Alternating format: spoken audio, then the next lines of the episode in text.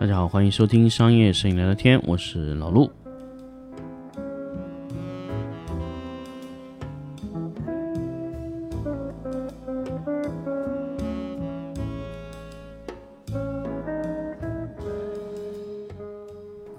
欢迎大家收听新的一期商业摄影聊聊天。那么还是聊到品牌这个话题。那么这一次呢是第六期的了啊节目了。那确实品牌，我说我能聊多少期，我真的。不清楚，所以我们上一期聊到了什么呢？上期聊到了跟大家说这个品牌的布局的问题，就是一个品牌部，大家可以去看品牌部有非常多的内容，比如说社群运营，我当然说了，CRM 必须放在这个品牌部里面。那么第二个呢，就是说你的呃在线媒体，那比如说在线媒体是指什么呢？第一种就是啊日常的一些栏目。啊，这种在线媒体现在是，比如说短视频啊、抖音啊、品牌视频啊，这些东西会放在品牌里面。那么另外一块呢，就是品牌的露出内容，比如说，呃，上市啊、广告啊、呃，节日推广啊，这一些的这种所谓的呃决定高度的一些内容，那这个也会放在品牌部里面。然后呢，就是一些就是线下的活动啊，啊，包括一些直播啊这些东西啊，甚至未来会有栏目啊、剧本，那各种都会在里面。所以，一个品牌它需要做的是什么？就是把各个部门的东西统一一个标识。比如说，你明年你主攻的是哪个方向？比如说，咱们明年主攻的是 A 方向，那么 B 方向、C 方向是次要的。那么你在推出这个东西的时候，你让大家都得是同步的。很多品牌部啊，千万不要小看这一句话哈。很多品牌部是会割裂的，这个品牌部在做这个事情，那个品牌部在做那个事情，然后完了，其实它是有主次的。大家都没有往一个方向去做，导致 A、B、C 是分开做的，三个部门做哦。那三个部门做做出来的东西就会非常大的问题。那呃，有些部门说，哎，我做的很好啊，但是问题他做的是一个没有价值的一一个一个战略方向，那可能只是用来去做一些平铺的。那么，所以很多时候品牌有好几种方式。第一种呢叫品牌日历型的，那么这种呢就是当年华山说过的，就是你每年必须做这么多活动。这种呢，在我们这边呢，其实叫 offline，offline，就比如说是线下的一些活动，那么你线下活动呢，就按照品牌日历手册去做，那么这些是线下类型的活动，那我不要求你做到，来，有多爆炸，但是你每年帮我固定去做，这个叫品牌标志常态化的让用户记住。就你，你有时候你有些东西啊，就是你一次做、两次做呢，用户记不住。但是你每年做、每次做、每一次都要做，每年到这个时间就做，而且它的，呃，这个叫什么？呃，它的形式不变，内容不变，就完全一模一样的在做，只是每年重复的去把这个事情做成一个活动，做成一个节日，比如说双十一啊、六幺八啊。啊，这种这种这种就是通过一个常态化的做，把它变成一个节日、一个状态，在用户的脑子里去沉淀下来的东西，这就是品牌日历要做的事情，这个不用改变。那么这个东西每年的预算也非常清楚，就是我现在做这个要多少钱，那个要多少钱，很清楚，每年必须做完，这就是品牌日历型的品牌活动。那么这种活动呢，咱们就可以找几个人固定去做。对吧？那关关键看你品牌日历里面活动有多少。第二种呢，就是说每一年品牌固定的上新、上市啊，这个其实就是跟着你的战略走。你每年要拍多少的上线视频呢？这个只要定一个调子就可以。所以这两个工作基本是独立的。啊，这两个东西基本就就就就跟你品牌你今年的走向是完全没有差别的，这种就是固定花钱的一个一个东西。很多时候你你接触到品牌部，真的可能大家认为品牌部真的就做这个，但是品牌部有更多事情要做。比如说今年我的策略是怎么样，那么这个时候呢，你的线下市场和你的内容产出组就会明显知道，比如说我今年就是要做民用哈或者怎么样的一个一个内容，那么这个方向里面我就要产出内容。这个内容里面就结合到市场线下用户的市场调研，那比如说用户对这个是什么反应，反应回来以后我的内容是怎么针对的，那反复的一个一个反馈系统就是 P D C A 循环。那什么叫 P D C A 循环呢？就是这个东西叫代名环，就 Plan、Do、Check、Adjust。一般一般来说呢，就是说首先你要去计划做啊，Plan、Do 啊，Check。后期再去检查，最后再调整。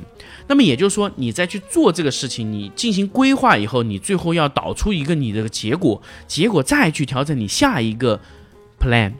就不停的用 P D C N 循环去去做你的活动，哎，你慢慢会发现，你会发现一个特别有效的东西，你会越来越接近真相。你说，哎，原来这样做是对的，用户是要这个，所以很多时候我当时说了，你在去问用户问题的时候，你也会发现你的用户要什么，你就可以给的很明确，而且你要问出用户中的真心话啊，因为用户可能会说谎话，或者说假话，我们说说这个事情哈。那么通过这种去循环的去做，你的市场部在这个口子上每年就可以产生非常多的事情。那接下来如果有些东西可以证为你的战略，那你就会放到我说了品牌日历里面去循环的去做这个事情。所以这个是品牌日历哈。很多时候别人说，哎，汪自谦做的这个 MOT 和华山做这个品牌日历是冲突的，其实我觉得完全不冲突，因为两个事情可以同时去做。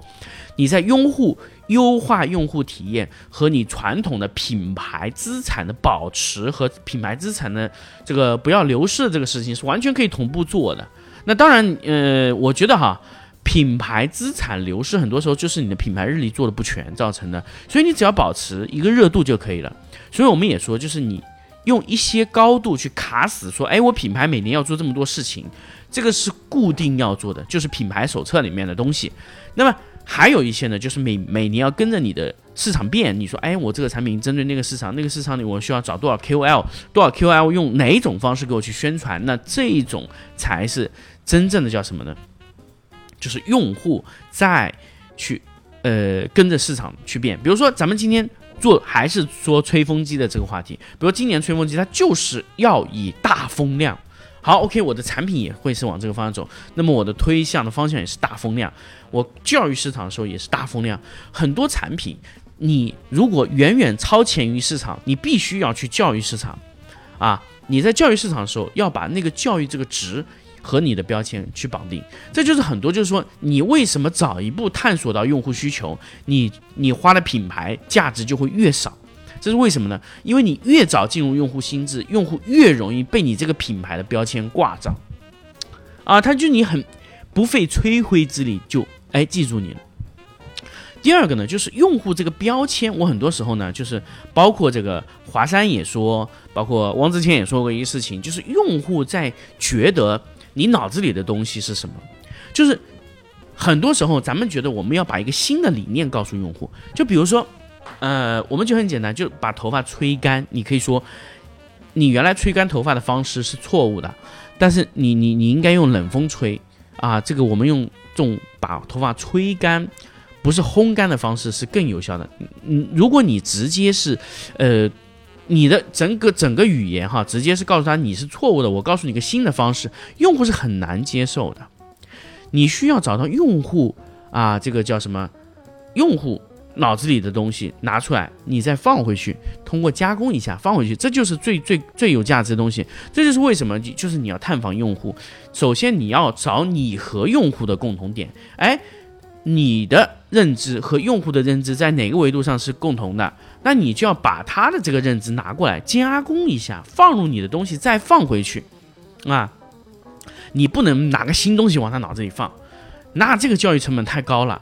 最好的方式就是从用户已有认知里面拿一个东西出来，加工完再放回去。那用户是非常容易接受的，因为我是拿着你脑子里的那个认知在改变你的认知，这个效率是非常高的。那当然，这个是一个非常高的一个一个手法哈。那具体怎么操作，这个就是要靠你自己的脑子。我们只能告诉你，你是以用户脑子里的东西拿出来再加工放回去啊。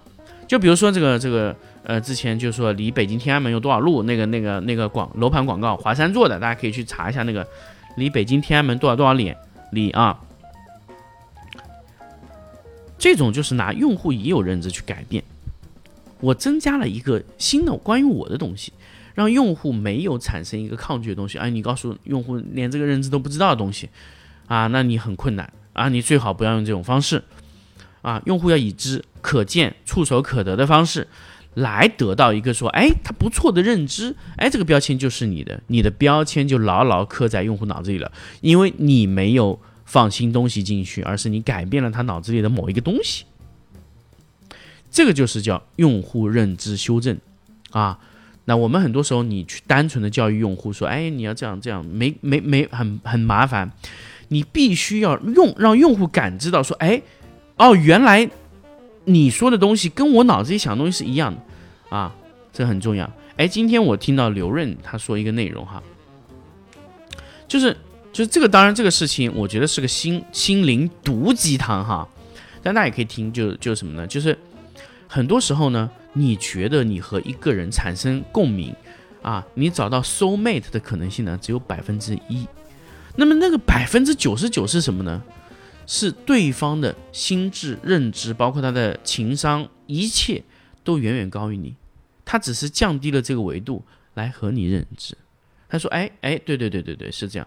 其实他是为了从你身上找到认知，或者说希望。”他和你拉起这个认知来跟你做事说说这个事情，往往如果是这样的话，对方是什么目的就很难判断了啊。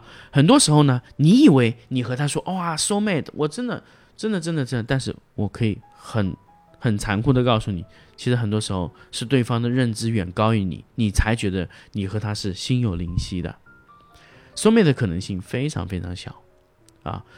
啊，在我这个三十五岁这个年纪，我可以跟你跟大家很明确的告诉大家，就不可能 SOME 的可能性非常小，基本就是对方的认知要超过你，他才和你说哇，这个我他要什么，这就是为什么哈，咱们就说一句稍微有一点点啊政治不太正确的话，这就是为什么三十多岁的男人去追二十多岁小姑娘的时候，会比二十几岁男孩子追这些小姑娘更简单，为什么呢？因为他知道他要什么，他完全的知道，啊，女孩子觉得说二十多岁，哎，怎么样怎么样，但是其实他完全知道，他只是降低了他这个维度在追你，太容易了。就是你当一个大学生降低维去维度去考一个中考的内容，你觉得他有多简单？这个就是他的认知远高于你，他要，哎，很简单，非常非常容易。这就是很多时候就是你拉齐认知的问题哈。就很多人品牌做不好的原因是什么？是因为你的认知不够高，你要去教育你的那些用户很困难哦。所以很多时候啊，呃，中国的很多很多奢侈品品牌就是很愚蠢，知道吗？就这个老板的思维是低维的，他居然要去教育那些高维用户说啊，这个是奢侈的，这个不是很可笑吗？就像你一个小学物理都没有毕业，你。告诉一个物理学教授说物理是这样的，你觉得可笑吗？这就是为什么很多中国奢侈品品牌做不起来的原因啊！大家可以细品这句话，为什么中国的品牌做不起来啊？你细品。好，那么这一期呢就聊到这里，我们下期再见。